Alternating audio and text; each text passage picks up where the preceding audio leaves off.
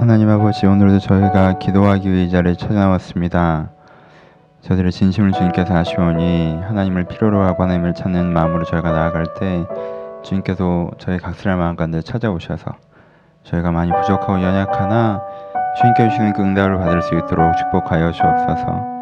아버지 저희가 가장 피곤할 때가 저희가 주님을 찾고자 하나 찾을 수가 없고 저희가 찾는다 하는데 응답받지 못할 때임을 주 앞에 고백합니다. 저 저희가 가난한 마음으로 하나님 응답이 정말 저에게 필요하다는 간절한 마음으로 주 앞에 기도할 터이오니 우리 각설의 마음 가운데 찾아오셔서 저희 마음 가운데 저희 생각 가운데 저희 상황 가운데 하나님께서 살아계심을 보이시는 그 응답 속에 설 수 있도록 이 기도의 시간 함께하여 주옵소서. 말씀으로 저희가 먼저 교제하려고 하오니 말씀을 전한 자와 된 자의 심령과 주님께서 함께 하셔서 하나님이 우리 중에 계심을 제가 누릴 수 있도록 축복하여 주옵소서 감사드리며 살아계신 예수님의 이름으로 기도합니다. 아멘. 함께 나눌 말씀은 시편 34편입니다. 시편 34편 말씀.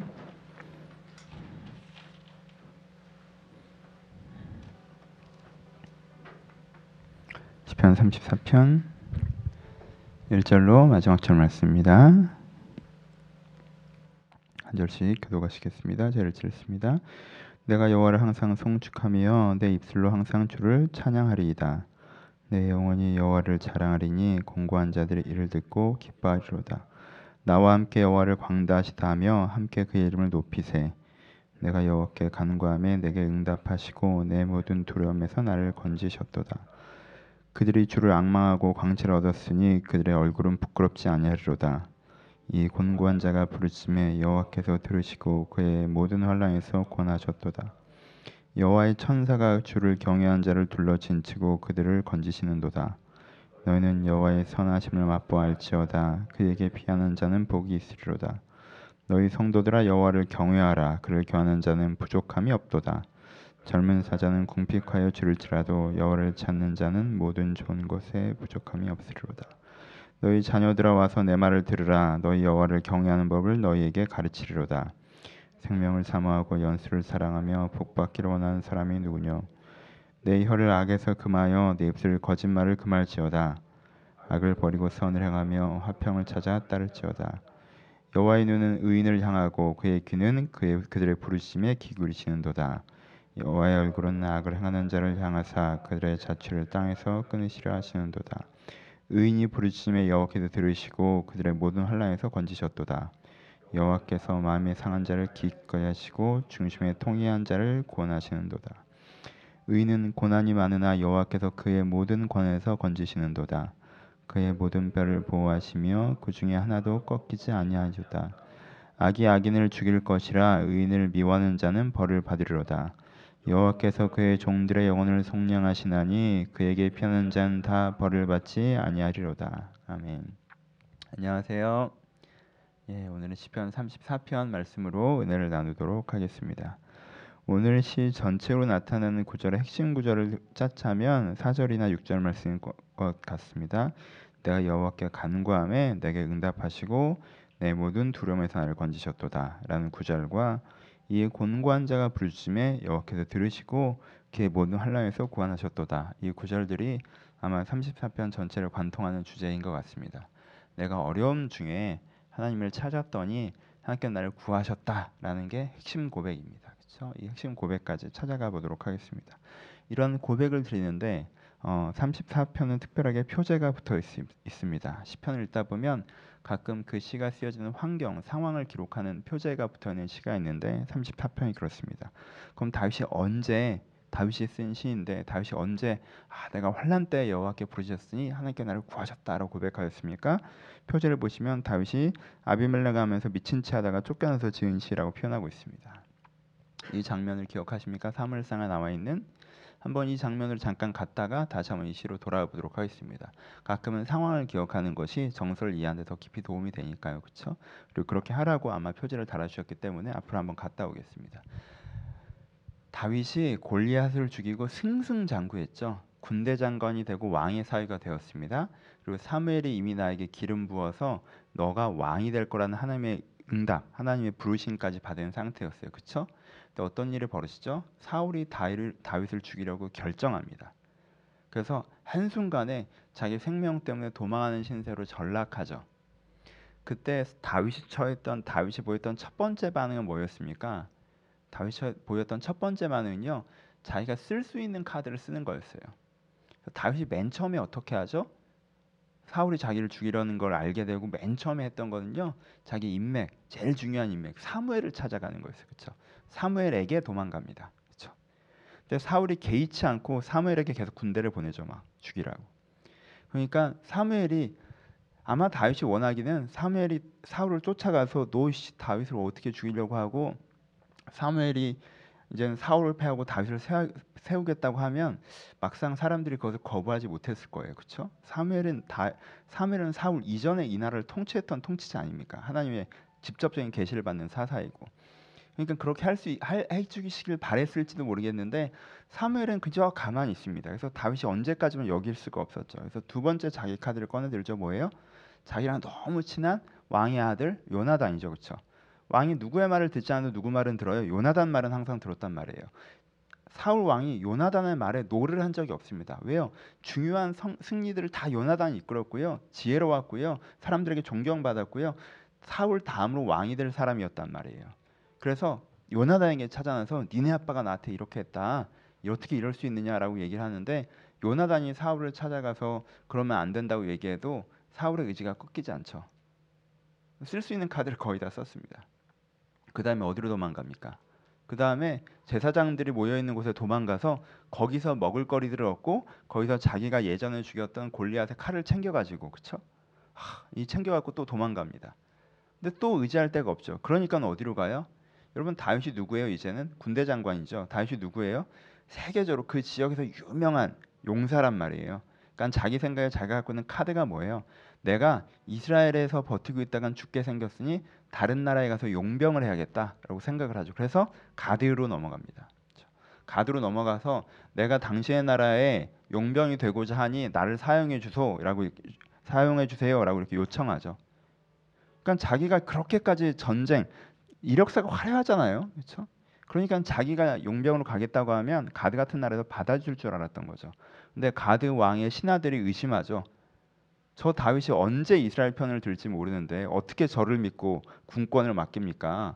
왕은 혹했었는데 신하들이 반대하여서 분위기를 보아니 그냥 다윗을 죽이십시오. 그게 오히려 가대의 미래에 좋습니다. 라는 분위기로 흘러가는 걸 다윗이 느끼죠. 그때 어떻게 하죠? 그때 다윗이 이제는 더 이상 내가 사울을 피하려다가 가드 왕에게 죽게 된 상황이잖아요. 그래서 그때 미친 척해서 미친 사람의 흉내를 내어서 침을 흘리고 이상한 소리들을 하고 해서 가두왕이 이 나라에 미친 놈이 부족해서 저를 데려왔느냐 내보내라 하고 내보내 버립니다. 그렇죠? 근데 언제 정신 차리고 다시 유능한 용사가 될지 모르잖아요.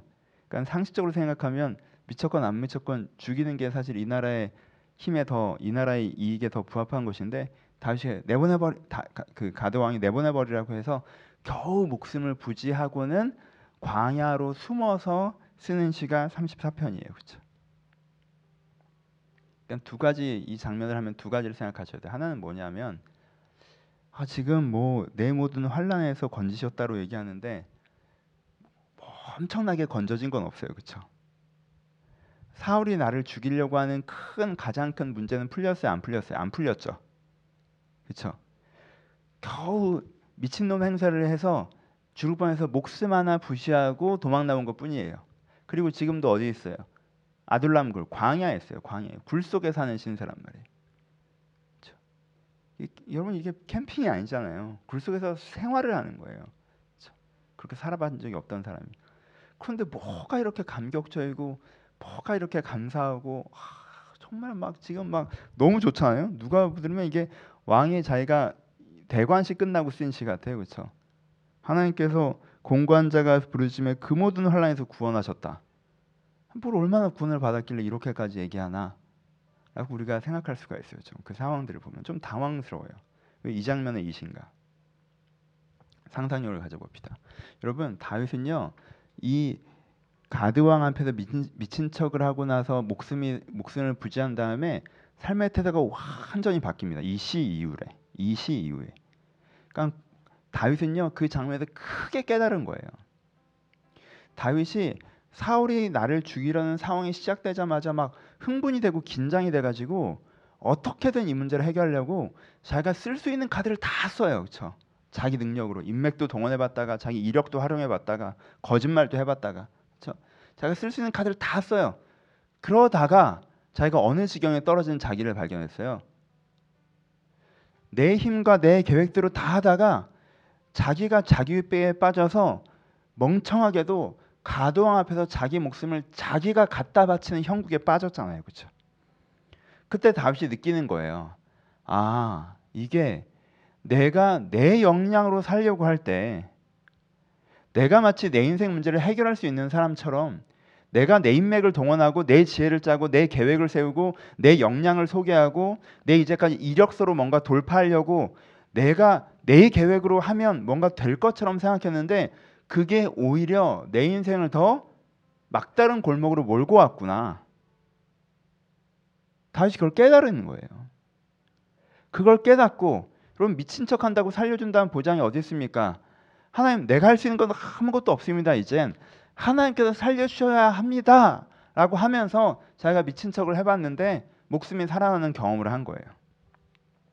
다른 사람이 볼 땐 별거 아닌 경험이었을지 모르고 다른 사람이 볼 땐 네 인생의 대부분의 문제는 그대로 남아 있잖아라고 얘기할지 모르겠지만 본인한테 이게 큰 깨달음이 된 겁니다. 아 내가 내 역량으로 해서 되는 게 아니구나라고 된 거예요. 그래서 아둘람굴에 들어간 다음에 다윗이 어떻게 바뀌는지 아십니까? 사무엘상을 읽어보시면요. 그 다음에 다윗이 자기 마음대로 하는 법이 없어요. 하나님 여기 있으리, 있으리까? 있어라. 그럼 있습니다. 저기 가서 대신 싸워주리까? 대신 싸워주라면 싸워줍니다. 부하들은 아니 우리가 도망자 신는데 누굴 대신해서 싸워줘요? 다시 도망가리까 도망가라 도망갑니다. 심지어는 자기 자녀들과 자기 부하들의 처 자식들이 다 포로로 끌려갔을 때라도 하나님께 여쭈어야겠다. 하나님 쫓아가리까라고 물어봅니다. 이때 이후로 완전히 바뀌어요. 왜요? 이때 뭘 깨달았기 때문에 젊은 사자는 궁핍하여 줄일지라도 여호와를 의지하는 자는 하나님께서 구하신다는 것을 이때 깨달았기 때문에 사윗은 그 사소해 보일 수 있는 경험을 통하여서 그 지점에서 깊이 깨달은 거예요. 이게 내 힘으로 내 인생이 안 되는구나. 하나님이 내 인생을 주관하실 수 있구나. 하고 그가 깨닫고 그 깨달음의 기쁨을 지금 하나님께 찬양하고 있는 겁니다. 그리고 다윗은 이 깨달음 이후에 이걸 자기의 삶의 방향으로 정했습니다. 그래서요. 지금 이 순간에는 다윗이 해결된 게 많지 않아요. 여전히 쫓기는 자이고 여전히 굴 속에 있습니다. 그렇죠? 근본적인 문제는 전혀 해결되지 않았어요. 하지만 다윗은 이때부터 묻기 시작해요. 이때부터 묻기 시작하여서 몇 년, 이때부터 7년, 8년, 9년을 하나님께 묻고 묻고 물을 때 그가 이스라엘 왕의 자리에 오르게 되는 거예요. 어? 하나님을 의지하면 된다고? 그래 하나님 제 힘으로 안 할게요. 그럼 하나님 힘으로 한번 해볼게요. 하나님 그럼 내가 이번에 안 할 테니까 이 문제 꼭 해결해 주세요. 해결해 주세요. 해결해 주세요. 해결해 주세요. 해결이 안 되네 뭐 하나님께 돕긴 뭘 돕는다는 거야. 아, 말씀대로 해도 나한테 안 되는 것 같아. 다시 그렇게 한 게 아니에요. 그렇게 한 게 아니에요. 이때 깨닫고는요. 그 다음에 이해되지 않는 걸 많이 경험해요. 그 다음에 시글락 전투에서 아말렉들과 싸울 때에도 아, 왜 이 전쟁을 싸워야지? 왜 안 그래도 힘든데 왜 내 가족들이 포로로 잡혀가게 하시지? 아, 저 사람들이 나를 도와주지 않을까 하고 도와줬는데 저 사람이 나를 배신하고 이때 이후로도 하나님께서 시키는 대로 했는데 배신당하고요. 하나님께서 시킨 대로 했는데 가족들이 가족들이 포로로 끌려가고요. 하나님이 시키신 대로 했는데도 내가 용병 생활을 하게, 되, 하게 되고요. 하나님께 시키신 대로 했는데도 이스라엘의 다윗을 왕으로 세우지 않고 사울의 다른 아들을 왕으로 세운 일들을 경험합니다. 그 이후로 굉장히 오랜 세월 동안. 하지만 그는 계속 하나님을 의지하며 하나님께서 가라고 할 때 가고 서라고 할 때 서는 것을 이 34편의 믿음을 가지고 반복해 나고요. 그리고 때가 되자 하나님께서 그를 그의 자리에 세우시는 것을 경험합니다. 그러니 여러분 이 다윗의 깨달음이 여러분들에게 있으셨으면 좋겠습니다. 34편의 가장 중요한 첫 구절은 그거예요. 10절에 젊은 사자가 궁핍하여 줄을지라도 여호와를 찾는 자는 모든 좋은 것에 부족함이 없으리로다. 다윗이 이 경험을 다 한 게 아니에요. 이것을 깨달은 거예요. 사람들은 이 구절만 보고 다윗이 굉장히 상황적 승리를 다 누린 다음에 이렇게 적었다고 생각하는데 나도 그렇게 승리가 있으면 그렇게 얘기할 수 있지 아니에요. 다윗은 미친 척해서 목숨 하나 건지는 작은 경험을 통해서 이걸 깨달은 거예요. 내 힘으로 하면 안 된다. 내 역량으로 하면 안 된다. 하나님께서 내 인생에 개집 개입하셔야 된다. 그래서 젊은 사자의 방식으로 살아가는 것이 아니라 내가 여호와를 찾는 자가 돼야 된다라고 깨닫습니다. 여러분 먼저 이것을 깨달으셔야 됩니다. 이것이 오늘 첫 번째겠죠. 내 역량으로 사는 것이 한계가 있음을 아셔야 돼요. 젊은 사자, 여러분들 굉장히 능력을 쓸수 있고 유능할 수 있고 대단할 수 있죠, 그렇죠? 여러분들 재능이 있을 수 있어요. 근데요, 인간의 재능이, 인간의 능력이 이 시대 앞에서, 이 상황 앞에서 얼마나 초라합니까? 우리가 본다 한들 우리가 뭘 어디까지 볼 수 있습니까? 우리는 작은 성공의 언덕 위에서 자만하고 마치 그걸 내가 다 해낸 것처럼 어깨에 힘을 주지만 사실 거기에 얼마나 많은 행운이 뒤따랐습니까? 그렇지 않아요. 다시 하라 그러면 내가 해낼 수 있어요? 없어요. 그게 내게 아니에요. 젊은 사자가 궁핍하여 줄을지라도 여러분 내가 사냥을 잘하는 젊은 사자도요. 내가 정말 내가 사냥을 잘해. 근데요 궁핍하여 줄입니다. 왜요? 사냥감이 나타나야 잡을 거 아니에요. 사냥감이 나타나야 잡을 거 아니에요. 난 달리기도 잘해. 난 이빨도 세. 어떻게 할 거예요? 자기가 달려가서 도달할 수 있는 위치에 사냥감이 나타나니 젊은 사자가 먹을 것 아닙니까? 그러니까요. 내가 힘이 세서 내가 사냥꾼이라 난 잘 먹고 잘 살 수 있다? 아니에요. 사냥감이 안 나타나면요. 그 젊은 사자는 굶어 죽습니다. 주께서 그 젊은 사자의 눈에 사냥감을 보이셔야 그가 달려가면 닿을 수 있는 거리에 그 사냥감을 보이셔야 이 자연 생태계에서 그들이 살아갈 수 있다고 말씀하시는 거예요. 여러분들이 가장 힘이 센 젊은 사자입니까? 누구도 두려워하지 만큼 능력이 있어요? 상관없어요. 자연이 사냥감을 눈앞에 갖다 주지 않으면 여러분들 할 수 있는 건 아무것도 없습니다. 근데 심지어 우리는 젊은 사자도 아니잖아. 그만한 능력도 없잖아. 그럼 우리가 어떻게 해야 됩니까? 여호와를 의지해야 됩니다. 하나님 어떡하오리까? 내가 어떻게 하길 바라십니까? 이것이 우리 가운데 필요합니다. 두 번째, 여호와를 의지하라고 하면 우리가 아까 얘기했던 실수들을 합니다. 게으른 간구를 떠올려요. 아, 내 힘으로는 안 돼. 돈 많은 애, 공부 잘하는 애, 힘센 애, 인맥 좋은데 다 안 돼. 하나님이 내 백이셔. 하나님께서 내 편이야. 하나님 이거 해주세요 하면 하나님께서 해주실 거야. 여러분이 게으른 간구를 하나님께서 들어주십니까? 하나님께 그런 식으로 우리 가운데 일하시나요? 그렇잖아요. 여호와를 찾는다라는 의미는요 그런 뜻이 아니에요. 여호와께 피한다는 건요 그런 뜻이 아니에요. 다윗이 여호와를 찾는 게 무엇인지 설명, 설명합니다. 여호와를 찾는 자라고 한 다음에 그 구절에 뭐라고 하는지 아세요? 모든 성도들아 여호와를 경외하라. 경외하는 자에게는 부족함이 없을지로다. 젊은 사는 궁핍할지라도 여호와를 찾는 자니라고 얘기하고 있어요. 그럼 여호와를 찾는 걸 뭐로 얘기하고 있어요? 경외로 얘기하고 있어요. 그 11절에도 뭐라고 얘기해요? 너희 자녀들 와서 내 말을 들으라. 여호와를 경외하는 법을 너에게 가르치리로다라고 얘기해요. 그렇죠? 여호와를 찾는 첫 번째는 뭡니까? 경외하는 것이에요. 게으른 강구가 아니에요. 하나님 이거 빨리 해주세요. 내가 뭐 열심히 안 해도 하나님께서 하실 수 있잖아요. 이거 빨리 해주세요. 이거 아니에요. 경외예요. 경외는 무엇입니까? 경외는 하나님이 크고 놀라운 경외는 여러 번 설교했어요. 그렇죠? 대자연 앞에선 한 사람이 저 아름다움 앞에 자기의 초라함을 느끼는 것처럼 하나님의 크고 놀라움 앞에서 내가 정말 작은 존재라는 걸 느끼는 게 경외예요. 그렇죠? 이게 경외감이란 말이에요. 그러니까 하나님을 경외하는 게 뭐예요? 하나님이 크고 놀라우신 분이다. 하나님이 의롭고 하나님이 맞고 하나님이 지혜롭고 하나님이 능력이 있다라는 그 하나님 앞에서 자기의 작음을 발견하는 거예요. 그래서 경외의 첫 번째 태도가 뭔지 알아요? 경외하는 법을 가르친다라는 게 뭐예요? 여러분 경외는 깨달음이에요. 경외는 방식이 아니에요. 그렇죠? 근데 경외하는 법을 가르친다는 게 뭐예요? 그 경외를 느끼는 사람은 그 다음에 어떻게 한다고 그랬어요? 내 혀를 악에서 금하며 입술을 거짓에서 금하고 악을 버리고 선을 행하며 화평을 찾아 따를지어다라고 얘기해요. 그렇죠? 무슨 뜻이에요? 하나님이 그, 그 크심을 느끼는 사람은 그 다음에 어떻게 한다는 거예요? 자기 멋대로 한다는 거예요? 자기 생각대로 한다는 거예요? 아니에요. 선. 하나님께서 가르치시는 바른 방향으로 가려고 한다는 거예요. 화평. 하나님께서 좋아하시는 사랑의 방식대로 하려고 한다는 거예요. 거짓 없음. 자기가 있는 그대로 진실하게 하려고 한다는 거예요. 그렇죠? 내가 하나님을 찾는다고 하는 건요. 그래 이 문제를 해결하고 싶은데 나는 할 수가 없으니까 하나님 빨리 해주세요라고 하는, 하는 건요 하나님을 한 번도 안 쳐다보는 거예요. 뭐만 쳐다보고 있어요? 이 문제만 쳐다보고 있는 거예요, 그렇죠? 아, 이거 해결해야 되는데 하나님 일로 와봐요, 이거 해주세요. 눈길을 한 번도 안 돌리는 거예요.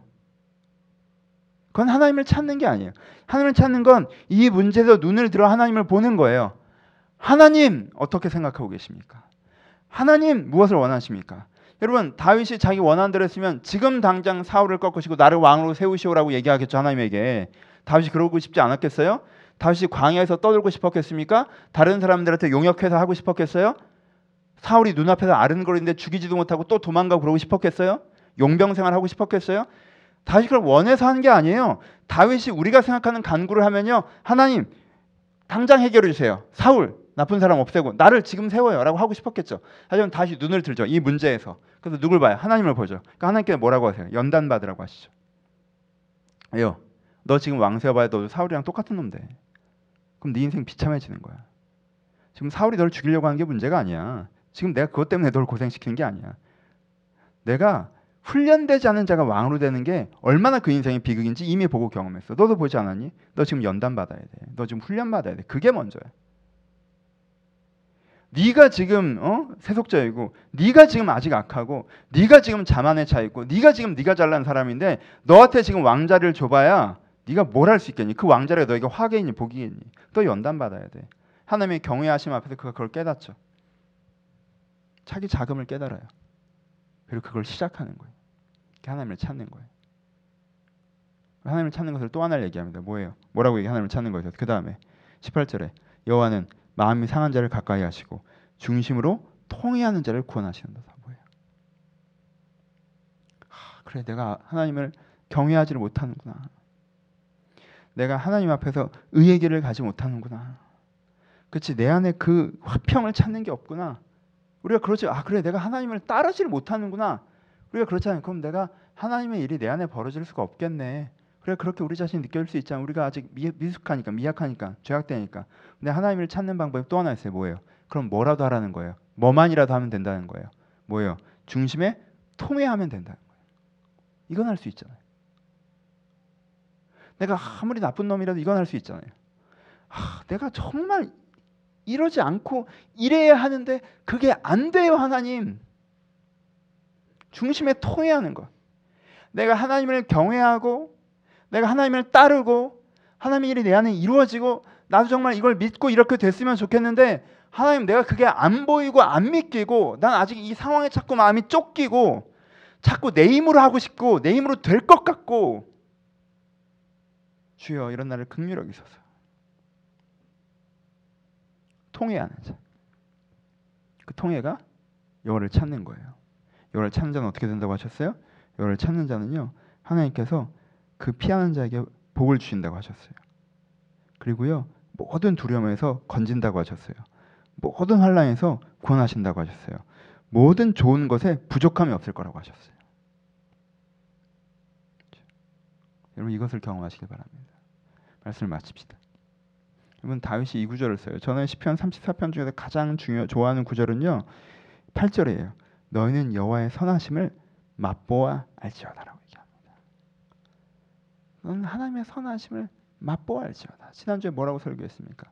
여호와를 즐거워하라고 했죠. 그렇죠? 여호와를 즐거워하라. 지금은 뭐라고 해요? 하나님의 그 선하심을 맛보아 알지어다라고 얘기해요. 그러니까 다윗이 안타까워하는 게 뭔 것 같아요. 이 하나님을 사람들이 실제 누리지 못한다는 거예요. 실제 느끼지 못한다는 거예요. 하나님의 선하심이 이에게 막연한 개념이고 알죠 그 선하신 거 듣고 듣고 또 들었지. 근데 이 사람에게 뭐가 없어요? 그 선하심을 누리는 게 없다는 거예요. 그래서 자기처럼 누렸으면 좋겠다는 거예요. 그 선하심을 맛보아 알았으면 좋겠다는 거예요. 진짜 와 정말 와 먹어서 아는 것처럼 야, 이게 이 맛이구나. 그거 먹어봐야 알잖아요. 그 설명을 못 하겠는데 이거구나라는 거. 그렇잖아요. 먹어본 사람이 안 먹어본 사람이 그걸 설명할 수 있습니까? 못해요. 그 설명 듣는다고 알아요? 몰라요. 지금 다윗이 그 마음인 거예요. 나는 이걸 먹어봐서 알겠는데 니네 이걸 모르지. 니네도 이걸 좀 먹어봐야 이걸 알 텐데라고 얘기하는 거예요. 하나님의 선하심을 맛보아 아는 것. 내가 내 힘으로 어떻게든 살아보려고 했다가 안 되던데 하나님을 의지해서 하나님을 찾아서 내 인생의 문제를 접근했더니 내 인생이 어떻게 바뀌는지 맛보아 아는 것이 우리 가운데 있기를 바란다고 다윗은 우리에게 권면합니다. 이거 먹어보셨어요? 이 맛을 아시겠어요? 여러분 이 맛을 아셨으면 좋겠어요. 이 맛을 진짜 아셨으면 좋겠어요. 제가 정말 좋아하는 김치가 있어요. 김주익 선생님 1년에 한 번 한 통 딱 주시는데 제가 그 김치를 받는 달이 제 인생에 제 1년에 되게 특별한 한 달이에요. 너무 맛있어. 그 김치를 딱 먹는 순간 그런 생각이 들어요. 아, 이제까지 내가 먹었던 김치가 참 가짜였다. 그 종갓집 김치, 식당 김치, 가짜. 이게 진짜 이거야, 이거. 아, 이거야. 그럴 때 있잖아요, 정말. 아, 이거구나. 진짜 흰 쌀밥에 김치 하나만 딱 얹어서 먹었는데 아, 이거구나. 아, 이것으로 족하다는 그런 거 있잖아요. 내가 신앙생활을 하면서도 그냥 배추에 고춧가루 뿌려져 있어서 김치 모양의 신내 나니까 김치라고 생각하면서 먹었지 사실은. 아니 그냥 그랬던 게 아니라 딱 진짜 김치를 먹는 것처럼. 내가 하나님을 만나고 신앙생활 하면서도 그냥 교회 왔다 갔다 하고 은혜 받는 것 같고 아 그게 좋은 말씀이라고 느끼고 그래 그래 그렇게 해야지 뭐라고 도전도 받고 하는데 아, 그런 그 정도가 아니라 하나님께 정말 내 삶에 다윗처럼 내 삶에 정말 딱 개입하셔서 나와 내 삶이 확 하나님과 변해. 그게 신앙이잖아요. 그게 신앙생활이잖아요. 이걸 딱 맛보아 아셨던 적이 있죠, 그렇죠? 그 맛이 우리 가운데 있어야 되는 거예요. 그 정도가. 여러분, 그 신앙, 이 다윗의 아, 간절함, 안타까움, 너희도 이 하나님을 맛보아 알지라고 말씀하시는 것처럼 여러분 인생 문제를 여러분들 스스로 해결하려고 내가 내 인생의 계획자고 내가 내 인생대로 살아와서 인생이 잘 안 되기도 하고 인생 그냥 대면대면하기도 하고 한번 안 되는 건 없는데 뭐 삶에 별거 없네. 뭐 이런 식이 되기도 하고. 그런 삶이 아니라 하나님을 내 인생에 초대해서 내가 하나님을 경외해서 내가 하나님을 찾아서 아, 정말 이게 인생이구나. 이게 신앙이구나. 이게 하나님과 함께 살아가는 거구나. 그 은혜를 딱 누리시는. 그래서 이 다윗처럼 기뻐하는 고백을 할 수 있는 상황은 아무것도 해결되지 않았지만 하나님과 함께 기쁨의 고백을 이미 그 광에서 들을 수 있는 그 다윗과 함께하는 그 마음으로 초대되시기를 함께 동참하시기를 주님의 이름으로 축원합니다. 우리 같이 기도하시겠습니다. 말씀 듣고 두 가지 제목으로 기도하셨으면 좋겠습니다. 먼저 첫 번째 제목으로 기도하시기는 뒤에 불을 좀 꺼주시고요. 첫 번째 제목으로 기도하시기는 혹시 여러분들이 다 계획을 세우고 있지는 않습니까? 여러분들이 다 생각하고 있지는 않습니까? 여러분들이 다 중심을 잡고 있지는 않습니까? 그런 부분들이 있다면 하나님 제가 이 부분들에 하나님의 계획을 초대합니다라고 말씀하셨으면 좋겠습니다. 하나님 제가 이 부분들에 하나님을 초대합니다. 하나님, 내가 계획 세우고 내가 추진하고 내가 결론을 맞이하고 가끔은 그 결론이 너무 이상하면 하나님을 찾지만 참을 만큼 웬만하면 아 뭐 이런 건가 보지라고 그냥 견뎌 버리고 그러지 마시고 아버지 내가 이 문제 하나님을 찾사오니 하나님께서 함께 하셔서 이 문제 가운데 개입하여 주시옵소서 이 문제 가운데 함께 하여 주옵소서 하나님께 고백하시는 시간이었으면 좋겠습니다. 또 하나 기도하시기는 하나님 내가 신앙생활하는데 좀 대면대면한 상태로 오래 가고 있습니다. 그냥 그냥 그런 신앙생활로 자꾸 시간이 길어집니다. 자 이러지 않게 하시고 다윗이 얘기했던 그 맛보아 알지어다라고 얘기한 그 은혜로운 신앙생활에 대한 회복되게 하여 달라고 우리 말씀 생각하시면서 함께 먼저 기도하기를 소원합니다. 기도하겠습니다.